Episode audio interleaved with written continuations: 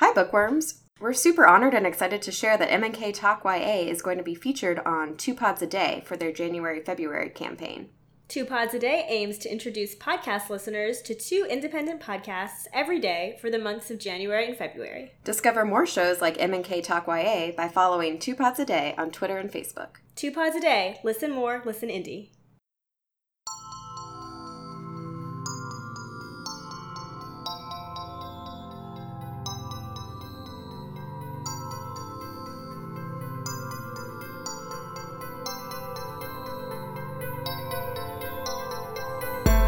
MNK Talk YA now presents Daughter of Smoke and Bone, Part 1 by Laini Taylor.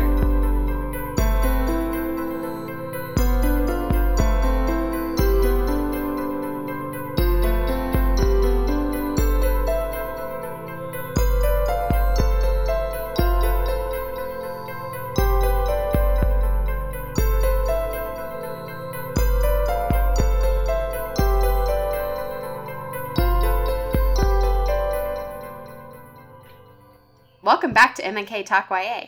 I'm Marissa Snyder. And I'm Katie Bradford. And this is our Young Adult Fiction podcast. And we're starting Season 2. This is our first episode of 2018. And we're super excited to be back. Oh my goodness, it's weird to say 2018 already. I know. I'm just really proud of what we've done last year. And I'm really excited for the books we picked for this next season. Yes, so the series we picked, the first book is called Daughter of Smoke and Bone, and this episode we're talking up through chapter 30, so read until you see chapter 31. And it's called Right, yes. Right? Right. I didn't even think about that when I seriously didn't even do it on purpose, I promise. It worked. And we also love our dad jokes, so there's Exhibit A, I guess. So yeah. I should have just used that for my dad joke. Done. You get the joke at the beginning and in Season 2. Yeah, you don't have to stick around till the end this time. You don't have to fast forward just to the end to hear the joke. Although, if that's what you do, we'll have another one. Okay, I'm nervous. I don't know, Season 2, I want it to be, bigger and better and everything, even though I think last year went great, but I'm how do we make it different this year? Or how do we make it, I don't know. More special. Yeah. I don't know. I think we should have more giveaways, definitely. Yes, we should. Even though the first one was... it was a good start, I guess. Well, everything we've done the first time has been a little bit rough, and we've learned from it. And that's on it, true. So we should do a couple more this year, just with different prizes, and because it was fun to kind of organize and plan. And it's fun to get interaction with the fans. I know we've said this before, we love getting emails. We love when people, text us or comment on Instagram or, all the different ways people reach out to us. But it was kind of fun to ask a question and get some feedback, even though ideally it would have been more, but still. Well, next time we'll just have a better prize. Yeah, and maybe have fewer steps that you have to do. I think we might have made it too complicated. We're learning as we go, guys. Maybe I'll, get on Instagram before we do the next one so that I understand how it works. That would be a start. Okay, so Daughter of Smoke and Bone. We did say when we built up to this, when we did the reveal that this was going to be our next series, we did say that we have read this series before, both of us, mm-hmm. which is different because usually that's not the case. But this was the one book that we read a while back, and we both loved it so much that we scheduled phone dates to talk about it, mm-hmm. and that's kind of what got the podcast idea started, I think. So this series is very special to me because it's what I think kind of sparked the idea of doing a YA fiction podcast. I agree. And I would say we've always talked about books, but this was kind of the first series after I moved away that helped us continue our friendship over books and talking about books and specifically YA books. So yeah, I agree. It holds a special place in my heart. And I rarely reread things, so it's been kind of fun to do that this time. Agreed. And you know what, too? It's I was picking up on things that I hadn't picked up on the first time around. And, I mean, a lot happens even in this first half of the book. Mm-hmm. And I was trying to remember how I felt about it the first time around because the second time around I was okay, I know everything that happens, but If I didn't, I would probably be so confused. I've had other people tell me that they are confused. And I wonder how much, like, knowing that you were loving it, because I think you started it before I did, but I think you told me to start reading it even before you finished it. But, like, you know, trying to catch up and knowing that you loved it, I wonder how much that helped me get through some of the confusion. Well, I think a big part of it, too, was, like, I was confused, but I was also so intrigued. Mm-hmm. Because, honestly, this book is unlike any other book I've ever read. And even though we've, like, done a whole series of other YA fiction, I have to say this is... it's super unique mm-hmm. to me, just because, like, the creatures and the characters and just, like, the fantasy of having these chimera who are part human, part animal, and then the seraphim. It's like, I don't know. It's just, it seems very different to me and a lot more fantastical. Like, mm-hmm. even though it's still rooted in, like, it takes place in Prague. And it's in modern day, which is a lot different from the other stuff we've read. Mm-hmm. This just whole other world of magic seems so much more magical. Yeah, and I love even, like, the idea of wishes and trading teeth, and that there's, like, kind of this handful, maybe more than a handful, but this small population around the world that sort of knows about this, you know, these secret doors and mm-hmm. trade in wishes and teeth. Like, what an interesting... concept. What a weird concept. Yeah. And it's so fascinating. And it's also, like, I like how it's a little dark, you know, like mm-hmm. how Brimstone is, like, collecting teeth and we don't know why, and they're sometimes acquired in horrific ways. And even the wishes, like, some of the stuff you learn about the things that people wish for and how, you know, he says powerful wishes can go awry. Some of, like, the horror stories that we get, It's dark. Really be careful what you wish for. Think it through. Think it all the way through. So there's 3 levels of wishes, right? No, there's more than that. No, there's more than that. There's 5? There's... let me see. Oh, yes. Okay. I wrote them down. Yeah. Hold on. Let me get out my detective journal that I write in. Well, I love how... and when she's introducing the wishes, so she has a bunch of the scuppies, which she says are, like, the pennies of wishes, but they don't add up. So even if you have, like, 1,000,000 scuppies, it's not like you have...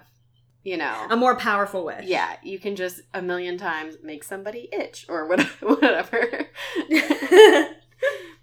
That part was fantastic.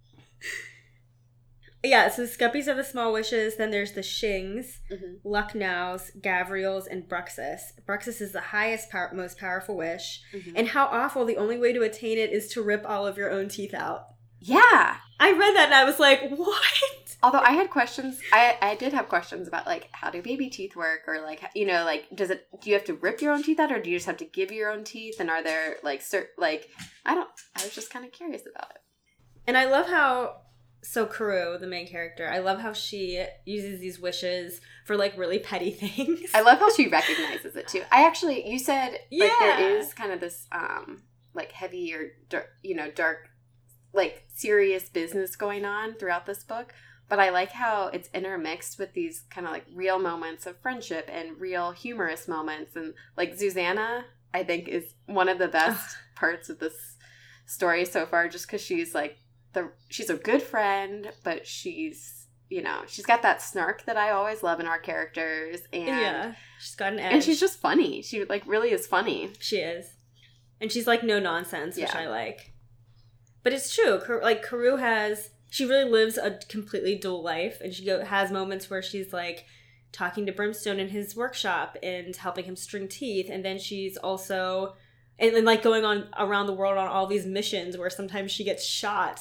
And then on the other side, she's an art student who is upset at her boyfriend for cheating on her. Like, it's just two mm-hmm. completely separate worlds, but like you said, it's good to have that, like, teenage, you know, angsty issues that are very commonplace, and then having something that is so bizarre and fantastical on the other side of her life. Well, I also like how she just tells everyone the truth, but, like, with a smirk, so that she doesn't have to keep track of, like, it's so, you know, she's like, oh, what did you do this weekend? Oh, I, you know, went to the wishmaker or wishmonger's clubhouse and hung out with a snake lady. And yeah, you know, it's just like.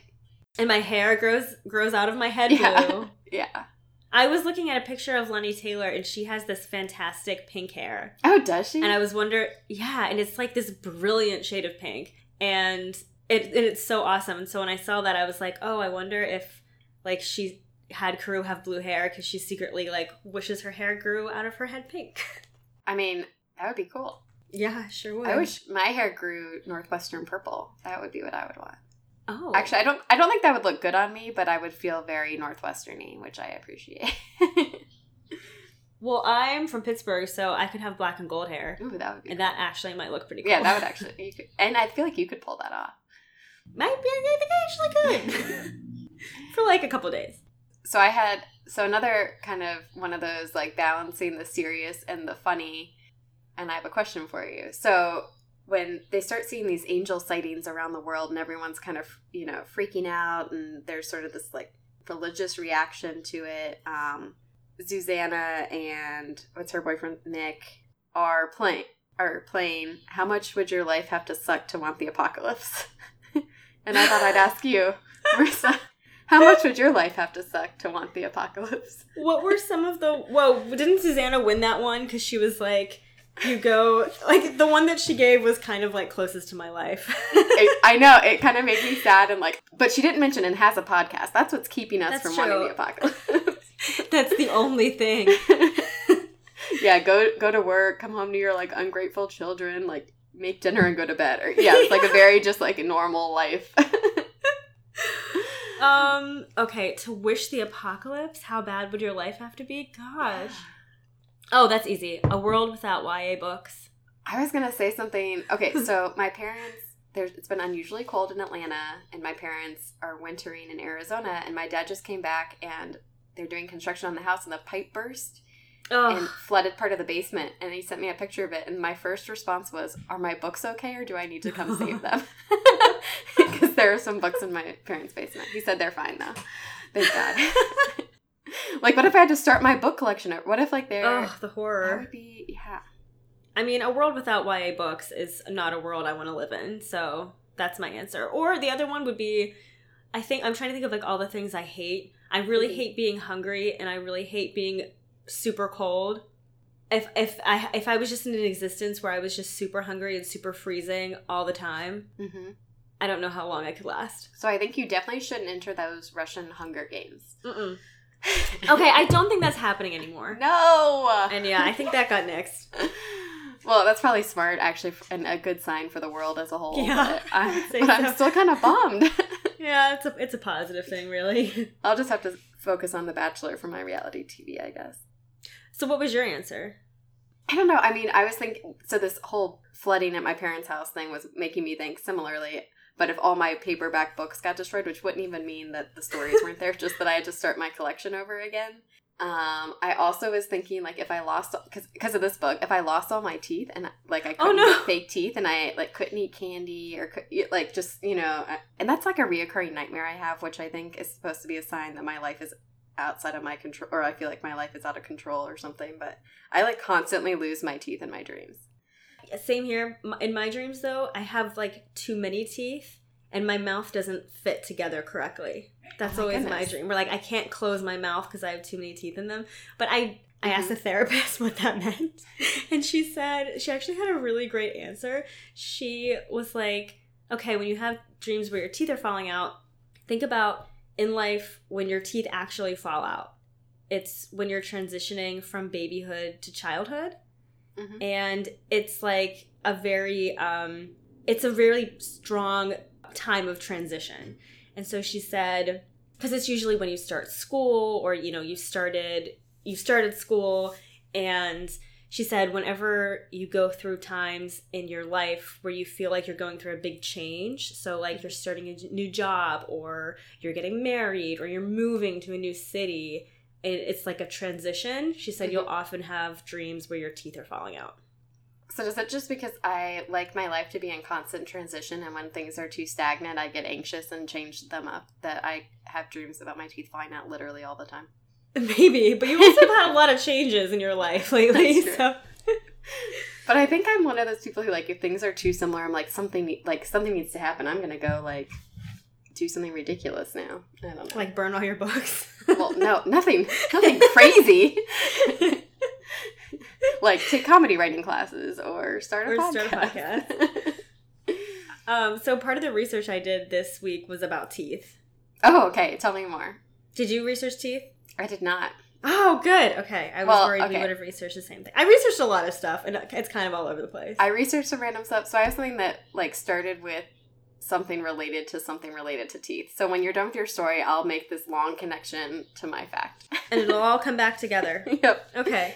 So we learned in the book that Brimstone collects teeth, animal teeth, human teeth, all kinds of teeth, and we don't really know why. Well, we know why, but... But you don't. We're not telling.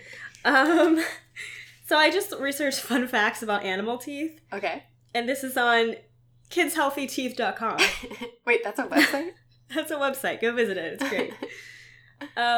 So I learned that sharks have the most teeth. They have around 3,000 at a time, but they lose around 35,000 teeth in a lifetime. So they're constantly losing teeth and replacing them.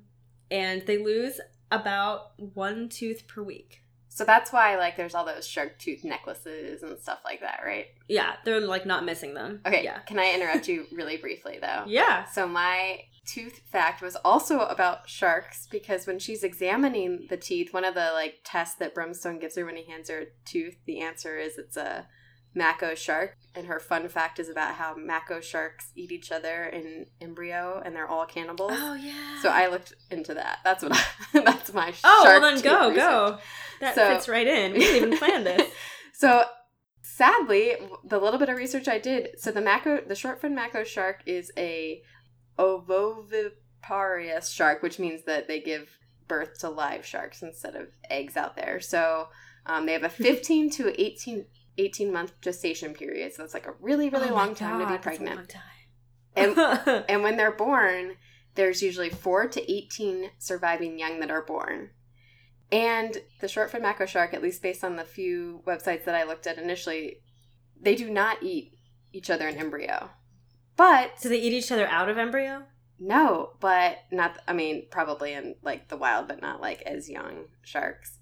But there's the sand shark is known to cannibalize in the litter, and there'll be a bunch. They did, like, this research of a bunch of sharks that were found dead that had, like, 5 to 7 eggs versus sharks that had 1 or 2 eggs, and they think that the sharks in embryo know enough to they'll eat, like, okay, I'm not explaining this very well.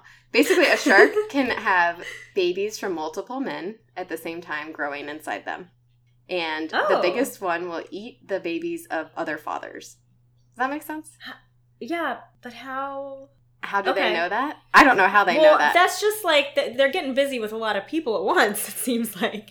Is it just like a big, massive shark orgy? So, and I don't know if it's just like...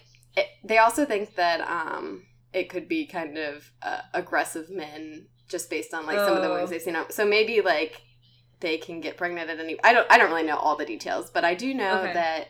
They will often have multiple babies, but they typically give birth to 2, and more likely than not, those 2 will have the same father versus multiple fathers in the, like, 5 to 7 or more range. Gotcha. Or up to 12. I think they said up to 12, maybe. So what you're saying really is Karou did not get her facts straight. Yeah, but, like, she was so close to getting her facts straight that it was kind of interesting. And I read, and it could just be a legend, but there was this one researcher who, during a dissection of a shark uterus, was bit by a shark embryo. Oh. So they do eat each other. They said usually at about 5 months is when they start to cannibalize. Oh my god, that has to be so uncomfortable for the mother shark. But I also thought it was... like all these little chompers in there. I thought it was interesting, too, that they usually give birth to 2. So it's like you kill off a bunch of them, but you, like, pick your best friend. Or in this brother or sister, your actual brother or sister. So it's just, it's kind of interesting. Maybe there's a Hunger Games going on inside the shark uterus that we're not aware of. It's, like, so interesting when you think about, you know, all the different ways that animals have evolved to protect their own line and, you know, protect their DNA going forward. And this is just, like, another way that they, like, their embryos will, like, look out for their own, you know, like, their DNA. Yeah. Yeah. Their own DNA. So I thought that was kind of interesting, but really random and not really related to the book at all. But related to this research. Back to teeth. Okay, so the largest teeth are elephant tusks. Oh, I always forget those are actually teeth. Yeah, they're extra long incisors. Ooh. And they never stop growing. Never? And never. Kind of like, you know how, like, rabbits and squirrels have teeth that never stop growing? No. Why would I know that? Did you have zoo books growing up? No. I don't think I did. Well, yeah, that's why, like, they have to chew on things constantly. Like, they have to chew on wood or, you know, to keep their teeth filed down. Or their teeth will just keep growing and growing. And that's true, because I read that on kidshealthyteeth.com. So the largest tusks ever found on an elephant were on a bull male, and they were 465 pounds, the two of them, and they were 15 feet long. And that's what she was just carrying through the street. Right. That's why I was laughing, because that's what Karou was, like, carrying on the underground. Yeah, on the subway, up and down the stairs. Yeah. But we can only see 2/3 of the tusk, because the other third is, like, buried in its skull. Wow. But still, is that why you kill them for their tusks? Yeah, you can't, like, ivory. Remove it. Yeah, okay. You can't really saw. Well, I mean, I don't know. Okay. But that is why elephants are poached. Giraffes and humans have the same amount of teeth. Interesting. Yeah. And, oh my gosh, this is insane. Okay, mosquitoes have 47 teeth. Ah! I know. Doesn't that just make you hate mosquitoes even more? Yeah, it really does. But they're micro teeth, so you can't see them. They're like microscopic. But you can feel them. Or is that when they bite you? Do they bite you with their teeth? I guess that sounds like a silly question. I think they. I didn't know if they had like a stinger or if they. Yeah. They have a stinger, I think. I think so too. I'll get up my zoo books and I'll let you know. And then snails also have 25,000 micro teeth on their tongues. 25,000? 25,000. Wait, how many teeth do a shark have again? 3,000. So I guess I'm wrong. Okay. So I guess snails technically have the most teeth, but they're micro teeth. Micro teeth don't even count. So yeah, let's not count them. Elephant teeth, like the actual teeth, their molars can weigh up to 10 pounds. Oh my goodness. And the T-Rex had 60 teeth, and they were up to 9 inches long. Which is just too long. You can't see me right now, but I'm looking at 9 inches. Are you looking at your teeth? Yeah. Mine are not 9 inches long. So then the other thing I was looking at was like the most powerful bite that in the animal kingdom. Mm-hmm. So it's measured by like pounds per square inch, right? So the human bite is 162 pounds per square inch, or PSI. Okay. And hi, Toby. I don't know what he's barking at. I didn't look up dog teeth. I should have. But a polar bear has 1,200 pounds per square inch. And it goes all the way up to a Nile crocodile has the strongest bite, and it's 5,000 PSI. I did think it was a crocodile. I remember hearing that once, that they have... Well, and they also, like, there's some weird, like, the way they reflex, like, once they shut their mouth, like, I don't... Like, yeah, if you touch their tongues. Really weird. Yeah. Mm-hmm. Yeah, I read that, too. That's crazy. So that was my teeth research. That's good. I like it. It's such an interesting thing to collect teeth. I think I still have all my baby teeth, actually. I don't know if I've told you this before. I thought I was going to, like, outsmart the tooth fairy somehow by keeping my teeth and then putting them all under at once at the end. But I think instead I just stopped losing teeth, and then I was like, well, now I just have a jar of teeth. And I'm pretty sure it's still somewhere around. I haven't unpacked it recently, but... So I found mine recently. Did you? Yeah, well, my dad did, because he was, like, cleaning out, like, our house, and he just sent me this picture of this seashell box, and inside of it are just... Not only mine, but also my sister's. We combined our teeth, and it was just a pile of tiny little baby teeth, and it was so disturbing. I wonder... And then my sister and I were trying to pick out, like, which ones were mine and which ones were hers. I wonder how many wishes you'd get for those. Except Brimstone doesn't use baby teeth. He has once before, that's true. Know. I do know. That's just going to be this whole podcast, is, like, us being smug about... finally knowing the answers to all of our questions. It's so funny, though, because there are things that I've, like, like, little details that I forget. So, like, nothing's shocked me, but I've sort of been like, oh, wait, how do we get from A to B again? Or, like, and I'm, like, rediscovering as I read. So it's been fun. So who's your favorite character so far? I think it's Susanna. Yeah. And, actually, another piece of my research was kind of related to her, but again, very distantly related to her. So one of the things that Susanna can do that not everyone can do is like all of her eyebrow raising, moving tricks. So I was kind of looking into if that's a genetic thing or something you can learn. Can you do it? No, but I look really funny trying. I can get a pretty good eyebrow arch. I can kind of raise my right eyebrow a little bit while also looking like I've seen something. My whole face does weird things at the same time. Okay. But it's a talent that you can practice and train yourself on. So even though not a lot of people can do it, it's something you can learn how to do. You can train your muscles to do. There's hope for you. I was looking at 11 rare talents you probably don't have. That's the name of this article. Oh. And one of them is licking an elbow. So, licking your elbow? Yeah. Almost everyone can't lick their elbow. No, I'm trying right now. There's no way. Nope. Wiggling your ears. Nope. Which I can do. But that's also one of those ones where if you practice enough, you can gain the ability to wiggle your ears. Okay. Chad can do it real well. Touching your nose with your tongue. Oh, yeah. I got that one down.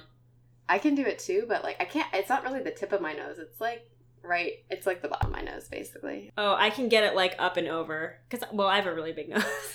Okay. So this one I just spent, 10 minutes doing and then had James try as well. Okay. So...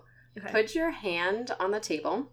Okay. And put your middle finger, the joint closest to your hand, the furthest down joint closest to your hand. Make sure that's touching, that knuckle is touching the table. And your other four fingers are out. Okay. And now you can lift your thumb, you can lift your pinky, you can lift your pointer finger, but you won't be able to lift your fourth finger. Yeah, I just did.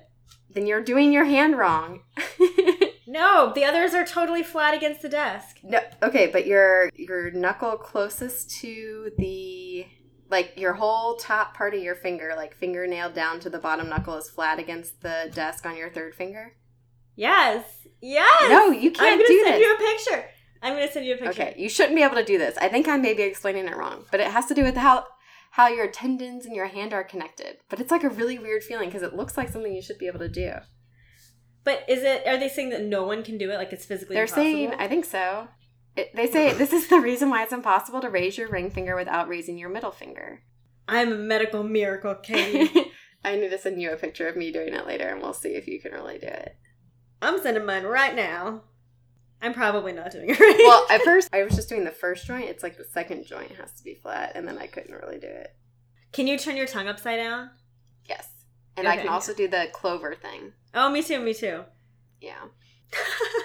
I like that Susanna's eyebrow is what sparked all of this great research. You shouldn't be able to, you usually can't tickle yourself. That's another one. You can't move your hands and feet in opposite directions, which you can, but it's really, really hard on your brain. It's also impossible to skip and not smile. Have you ever tried doing that? No. So next time you're out and about, try skipping, but not smiling while you do it. You can't do it. Okay, I believe you. Even just thinking about skipping is making me smile. It's so funny watching someone try to do it. And then the other one, so this is where I really went off the rails. So one of them is sneezing with your eyes open. Oh, gosh. I've tried to do that because have you ever, after you put on mascara, sometimes I sneeze, but I know if I sneeze, it'll go everywhere because I just put it on. This happens to me all the time. And so I always have to, I try to keep my eyes open so wide, as I'm sneezing, and I don't think it works because I always end up with mascara all over my face. Well, so there's, I always have heard that you couldn't do it at the same time, but I didn't know that there was, a rumor that if you happen to sneeze with your eye open that your eye would pop out. Have you heard about that? Yeah, I have heard that, actually. Okay, I hadn't heard that. So I was like, wait, what? So then I did some research on whether your eye will pop out if you sneeze with your eyes open. And so a sneeze, fun fact, is 75 to 100 miles per hour. That's how aggressively you're sneezing. And there was a story published in the New York Times in April 30th, 1882, where a woman was riding on a streetcar and was seized with a sudden fit of sneezing and burst one of her eyeballs. Oh my God, the entire thing exploded? So I don't really know what that means. It said that she burst one of her eyeballs from which she has since been suffering the most intense pain. So I think the idea was it popped out of the socket. No. But then, so then it goes on to say there's actually been no modern medical evidence that your eyeball can, it's called sublux, is when it like comes out from sneezing. But some people who violently vomit have been known to do this. So then I'm like freaking out about that.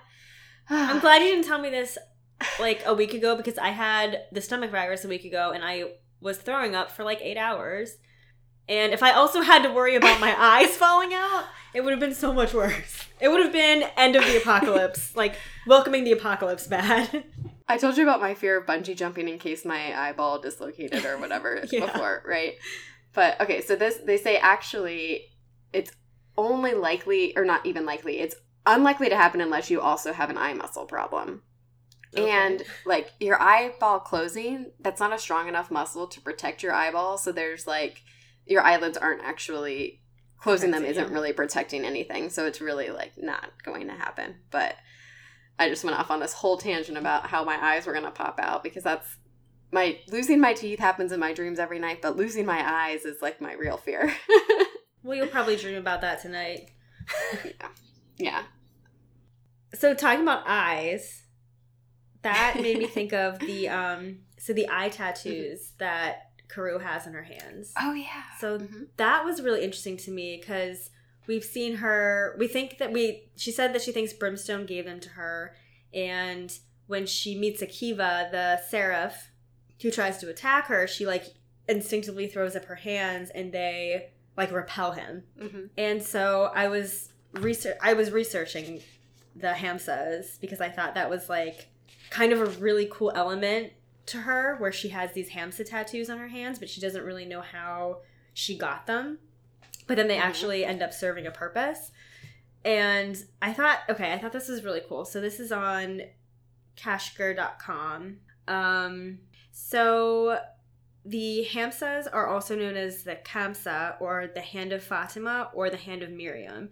So it's a symbol of an eye, and it's found throughout the Middle East and also in Northern Africa. And it's really prominent in Jewish and Islamic faiths. And so it was, I guess, it was originally used by the Phoenicians. It was a symbol of one of the patron goddesses of Carthage, and it was used as a protective amulet to ward off the evil eye. Which is like, everyone's heard of the evil eye.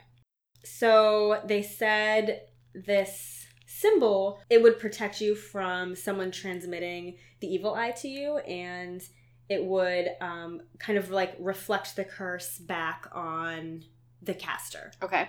I actually have a bracelet that my friend in Italy gave me to ward off the evil eye. And she was very serious about it. And they're like big glass blue discs that are like blue and white, and they look like eyes. And you're supposed to wear it to protect yourself. I got one when I was in Greece. Oh, good. So we're both protected. Good to know.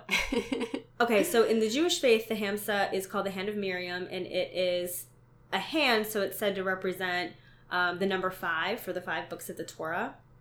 And in Islam, it's known as the hand of Fatima, and it represents the 5 pillars of Islam.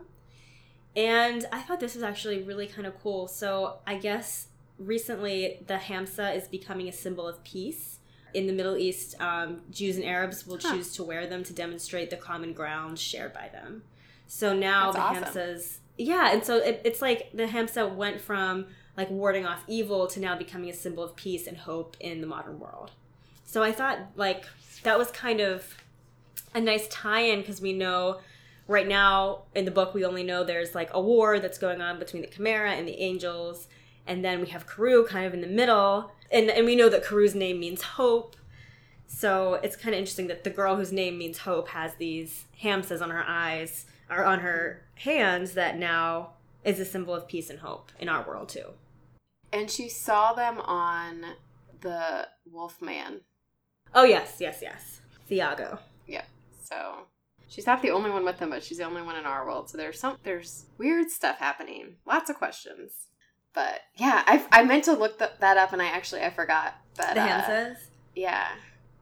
I also just think it's, like, kind of such a cool image. And, like I really want to see her. I should look up some of the fan art or whatever. But, oh, it's so beautiful. Yeah, I'm sure it is. Or even just to look up what the Chimera looked like. Like, how people imagine Brimstone and Issa and, what's the other one, Twigga. Yeah, it's so fun to, like, the way she's describing them, but it, like, really lends itself to the imagination. Even the little creatures that were in the area, like, there were, like, scorpion mice and gecko crabs and things like that that were just, like, in Brimstone's workshop. Yeah. Yeah.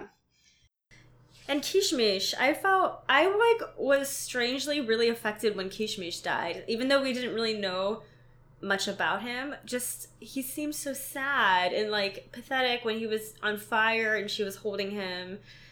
And I don't know why that, like, struck me, and I was really sad about that. Yeah.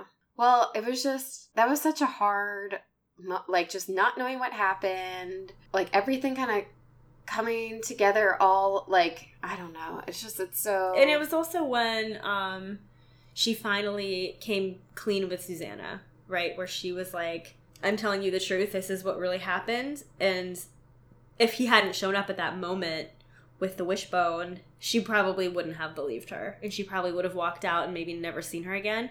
So... Well, I think it helped in that moment for sure. But I love that... She did say later on, she said, her friend was not in practice someone who believed in things, but after seeing Kishmish and getting a little scuppy demonstration, she'd bought it all. So, like, I love how she was kind of like a skeptical person, but also a good friend, and was kind of like, I guess this makes as much sense as anything else you tell me. Like, here's one quick test. Okay. Like, how can I help you? Let me nurse you back to health. What do we need to do to find your friend? Yeah. You know, just, like, I feel like she really, like, came on board really quick. And that was another kind of one of those questions. As much as, you know, we talk about believing in a stranger world, or, you know, like, thinking and wanting to believe all this stuff is possible and go on these adventures or be convinced of it. I wonder how, like, if you told me I secretly hang out with monsters in my spare time, if I, like, at what point I'd be like, stop pulling my leg and be like, oh, okay, cool. What's next? You know? I always ask the question of people, how old would you have to live for you to seriously start thinking that you might be immortal? Ooh, that's a really good question. Because, like, I mean, people live a lot longer these days, but I was thinking, like, how old would I have to get for me to seriously be like, okay, I'm going to live forever? I think it would almost have to be more of a near-death experience would make me think that. Instead of just eight. Well, I mean, like, yes, at some, like, if I live to 180 and everyone else hasn't lived past 130, I'd probably be like, okay, something fishy's going on. But I think before it even came to that, I'd be like, if I had some disease that, or if I had enough diseases that didn't kill me, or if I had another, like, close encounter, yeah, or enough close encounters, that I'd start to be like, interesting. I really actually secretly want you to tell me that you are, like, a witch. And you know I would believe you in a heartbeat. Well, not on the podcast. We'll talk later. You can do. Oh, that's right. Okay. I really want to, like, find a book in the library called, like, How to Unearth Your Hidden Abilities, and, like, think it's going to help me be a better leader at work or something. And then, like, all of a sudden I have magical powers. Like, that's what I want to happen to me. I mean, I would even settle for just these scuppies and shings and lucknows. I know. She's not appreciative enough of what she can do that we can't. I know. I just love how she was using all of them for, like, to, like, torture her jerk face ex-boyfriend, and, like, even just, like, when his new girlfriend. When she, yeah, like, walked into the bar and someone was sitting in her favorite seat, so she, like, wasted a wish on getting them to stand up and leave. But it sounds like scuppies weren't even wasting, because she could always I mean, now they would be, because she can't get back, but, like, she could just replenish them so easily. They were almost like non-wishes. Like, she must have taken that so much for granted. And granted, it couldn't do a lot, but it's, like, just enough. Just think about all the little, like, it's very different. But it even reminds me of, like, a cell phone, right? Like, before you had a cell phone, you didn't need to be able to, like, check the weather immediately. Like, know how long it took to get in current, like, all this stuff. But now that we're so used to it, it's like, can you imagine your life without it? I bet that's how she is. Yeah, but that's exactly the type of wish that I want. I want, like, a really low-risk wish where I'm not going to end up like that one lady with the bruxis who wished for immortality but forgot to include youth and good health and was just like a pile of rotting flesh. That was horrific. So, like, I don't want a lot of risks. You want something where even if it goes wrong, it's fine. Couldn't go that wrong. Yeah, like, just to be warm all the time in Chicago. That would probably be a luck now. Yeah. At least a shame. I did, and it might not have been about Scuppies, but I liked when Brimstone, I think it was in a flashback, basically told her something like doing these silly wishes or like wasting wishes on things that kind of some of this petty, ridiculous stuff that you're doing. Like that's how people got tried as witches basically back in the day. I forget what his exact phrase was, but I like am fascinated by witch trials, just like how so many of the tests that people went through were like, if you survive this, then you're a witch. And if you die, whoops, we had it wrong. Right. Like, you know, like, oh my goodness. Did you research that? No, I didn't actually, but I should have. Maybe next week. I was going to research puppets because Susanna had that really cool puppet show where she was the ballerina. And it's just like, if this was made into a movie, we always say, if the book was made into a movie, what scene would we want to see brought to life? When the book is made into a movie. Is it? I think, well, I don't know if it's still in works, but I remember reading something that there was a deal and like there was a script being worked on or something at one point. Okay. I'm kind of worried about that. Yeah, I almost, like, this is one that there's so much great imagination stuff that I feel like it would only ruin it. Yeah, I just don't know how they would make the Chimera look good and not cheesy. Or too monster-like, or too... Just too CGI, I don't know, yeah. I wouldn't want it to cross over into, like, the ridiculous territory because I think that would be doing the book a really big injustice. Agreed. So yeah, I was gonna research puppets, but there were just too many puppets. I got so overwhelmed because there's so many puppets. Like there's shadow puppets and finger puppets and hand puppets, and I was like, that's too many puppets. I can't do this anymore. So I was wondering if maybe you had researched puppets at all. No, but I did read a little bit about kind of like why she picked Prague and stuff. And I just thought this was kind of interesting. So she did not go to Prague to research this book, but she had been to Prague twice before. And she went with her husband, Jim. Fun fact, his name is Jim. In 2005, to research a different book that they were planning to work on. It was a graphic novel vampire story. Okay. But when they were there, like, Twilight came out or something Twilight-related happened, and, like, the whole vampire thing was... changed and whatnot, but she just had so much fun, like wandering around the city thinking about where vampires would live and what humans would do to protect themselves and all these different like traps and, you know, from like this vampire perspective. And that's what influenced a lot of the you know, the ghost tours and the vampire tour pieces of the story. And, you know, she saw a lot of the marionette theaters and different street performers around, and like as she was writing this book or coming up with this idea, this like world that she had seen but had never written about just kind of like felt like the perfect setting for it, which I thought was cool. But I really wanted Poison Kitchen to be real, and I thought because they mentioned that travel book, I forget which one it was. Yeah, The Lonely Planet or something. Yeah, Lonely Planet. I was like, maybe it's a real place. Is it? But it's not. And now I really want someone to open one. Oh my God. Can we okay, new goal for 2018. We're gonna move to Prague and we're gonna open up that goulash restaurant. Oh my goodness. We did so great last year. Let's set realistic goals for this year. Okay, well, let's just go to Prague. But then, and so there were a lot of legends in this that I kept looking up. Like also, I don't know if you remember, but when they were talking about the art school, there was, like, this whole story about the art school and how, like, some students there before or something had killed some Nazis. Yeah. And so and they were, like, impaled. That. Yeah. I mean, there's all these, like, she's just such a creative person. There's all these, like, interesting stories and interesting places and cool background. But as far as I researched, that was also not based on fact. Did you research the students that killed the Nazis? Well, so I couldn't find the story, so I looked up the name of the high school. So it was the Art Lyceum of Bohemia, and the only thing I found was related to this book. So I think it was a fictional. Thing as well. Because I was gonna look that up too. Because that I when I read that, I was like, oh my God, that's super dark, and how have I not heard of this? I know, and I keep having these next like, I'm so impressed that she like. Adds in these little details that are so interesting, but then also being like, why is this not real? You're in Prague. I want to go visit these places. The only thing I remember about Prague, well, not the only thing, but the one thing that I loved about Prague was the astronomical clock.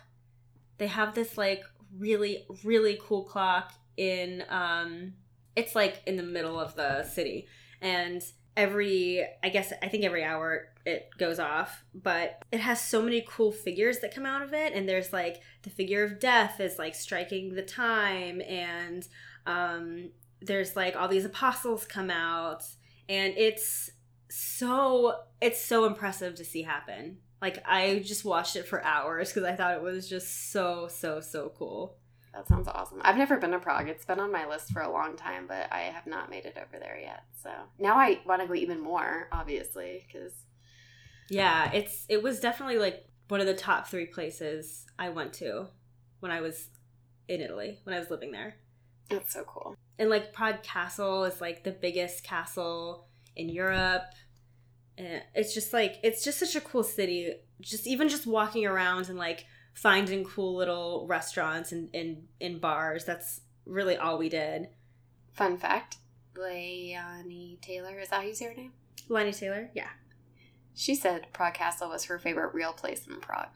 Oh. So she also said, I wish Poison Kitchen was real, but since it's not, Prague Castle was her favorite. Oh, it's the largest castle in the world, not just Europe.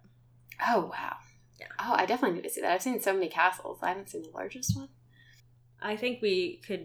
say that we need to do some research for our podcast. We'll start a Patreon page. All of our listeners, will you go to our Fund Me? Go send me to Prague. Well, I like that it's in Prague because we haven't visited that city in any of the YA books we've read so far. So I appreciate it that it's set in kind of a different setting. And I also think it's cool just, like, her character, you know, like, learning all these languages, moving around so much. Like, it's kind of cool that even though it was set in Prague, you know, she was... just so easily traveling around the world.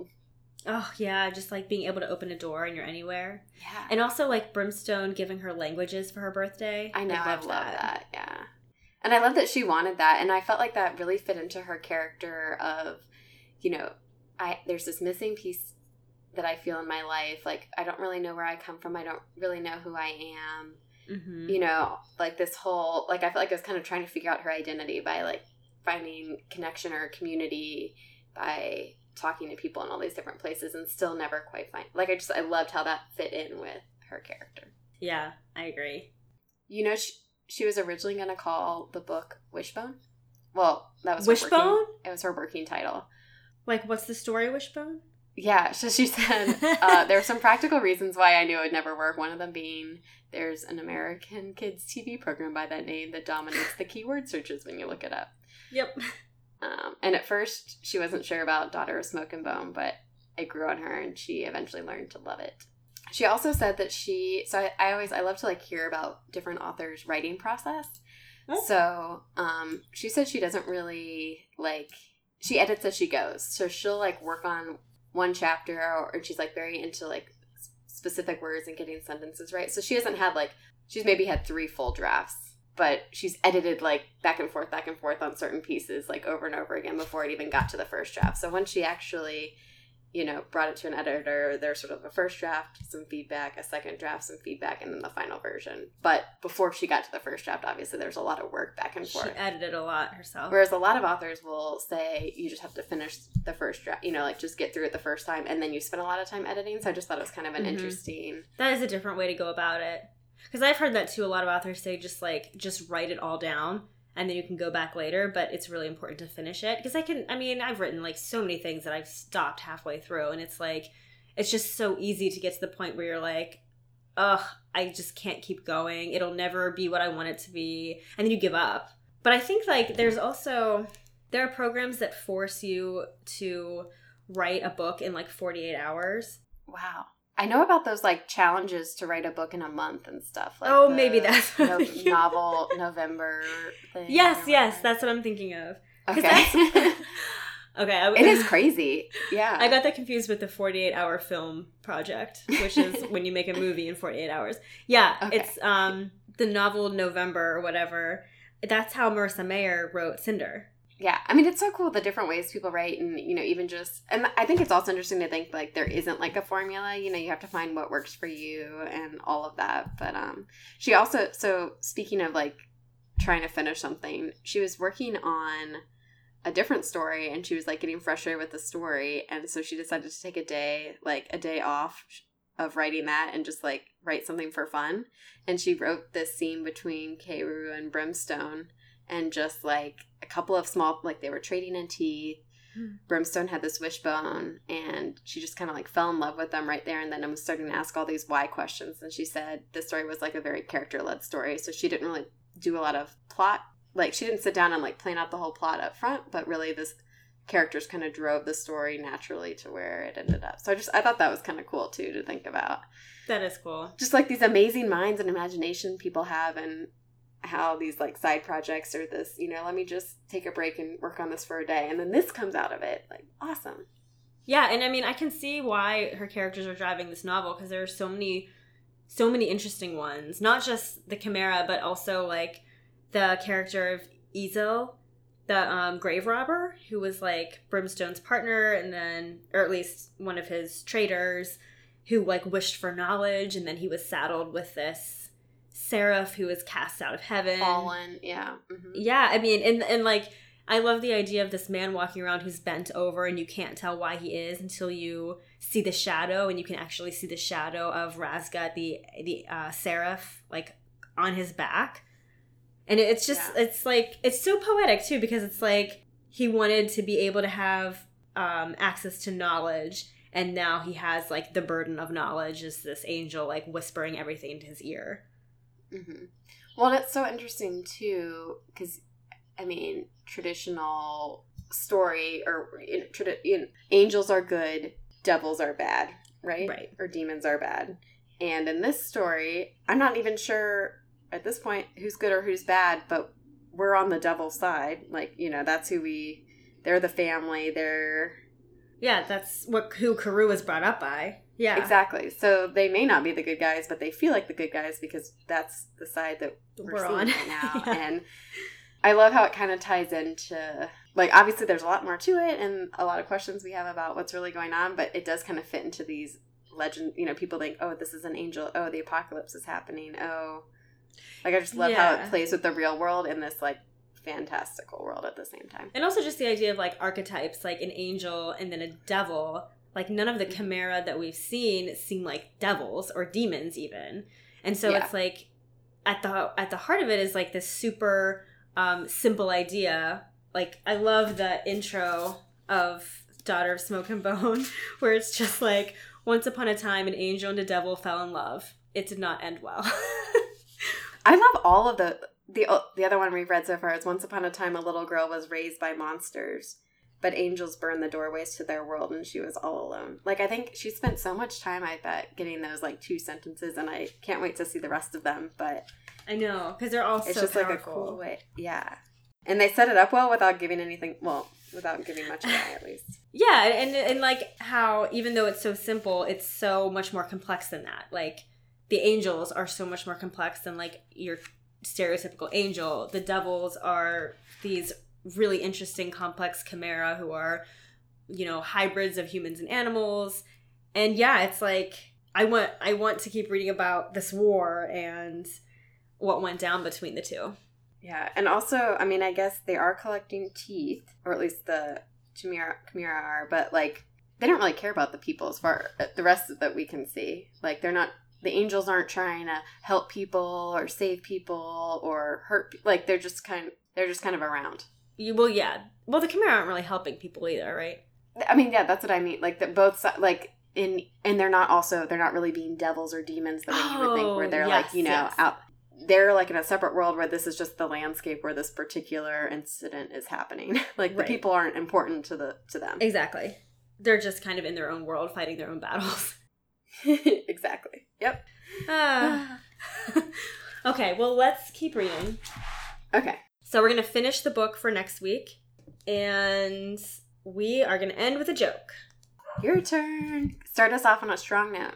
Okay, so we were talking about, actually, this is amazing, because we were talking about eyeballs earlier, and this is an eye joke. Okay. How many opticians does it take to change a light bulb? Is it one or two? One or two. 3 or 4. I love it. Oh my god, that's so stressful for me. Sometimes I feel like I can't tell the difference, or if I'm gonna get like the answer wrong, and oh my goodness. I take forever for me too. I sit there just for like a half hour. Like, can I see it again? Wait, is this one? They're or kind two? Of about the same. Then I'm like, can I blink? Like, yeah, I have so many questions. That's funny. That's great. Okay. Well, let's tell people how to get in touch. Oh, yes. So we are on Facebook and Instagram. Instagram is MNK Talk YA written out. I think Facebook is the same thing. And our Gmail, we have a Gmail account, mnktalkya@gmail.com. We love emails. We love everything. We love all the things. Tell us a dad joke, and we'll tell it and pretend like it's ours. We may even give you credit. No, we'll give you credit, for sure. We may need help coming up with some more at some point. Or if you have a series that you really love that you want us to read, we'd be happy to do that too. Or if you want to be a super fan, we do Super Fan Sundays where we interview fans to get their take on some of the books we read. So if you want to be a super fan, please let us know, and we will get in touch. Yeah, and then you get a chance to talk about one of your favorite series again with one of us. All right. Well, welcome to Season 2. Bye, bookworms. Go get a library card.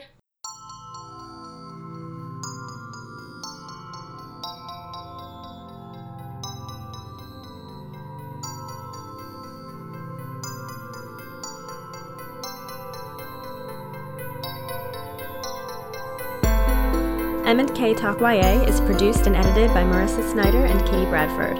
Original music composition by Timothy Milkey. Logo design by Marissa Snyder. For updates and extras, visit mnktalkya.com or follow us on Instagram and Facebook. And if you haven't already, please rate, review, and subscribe on iTunes.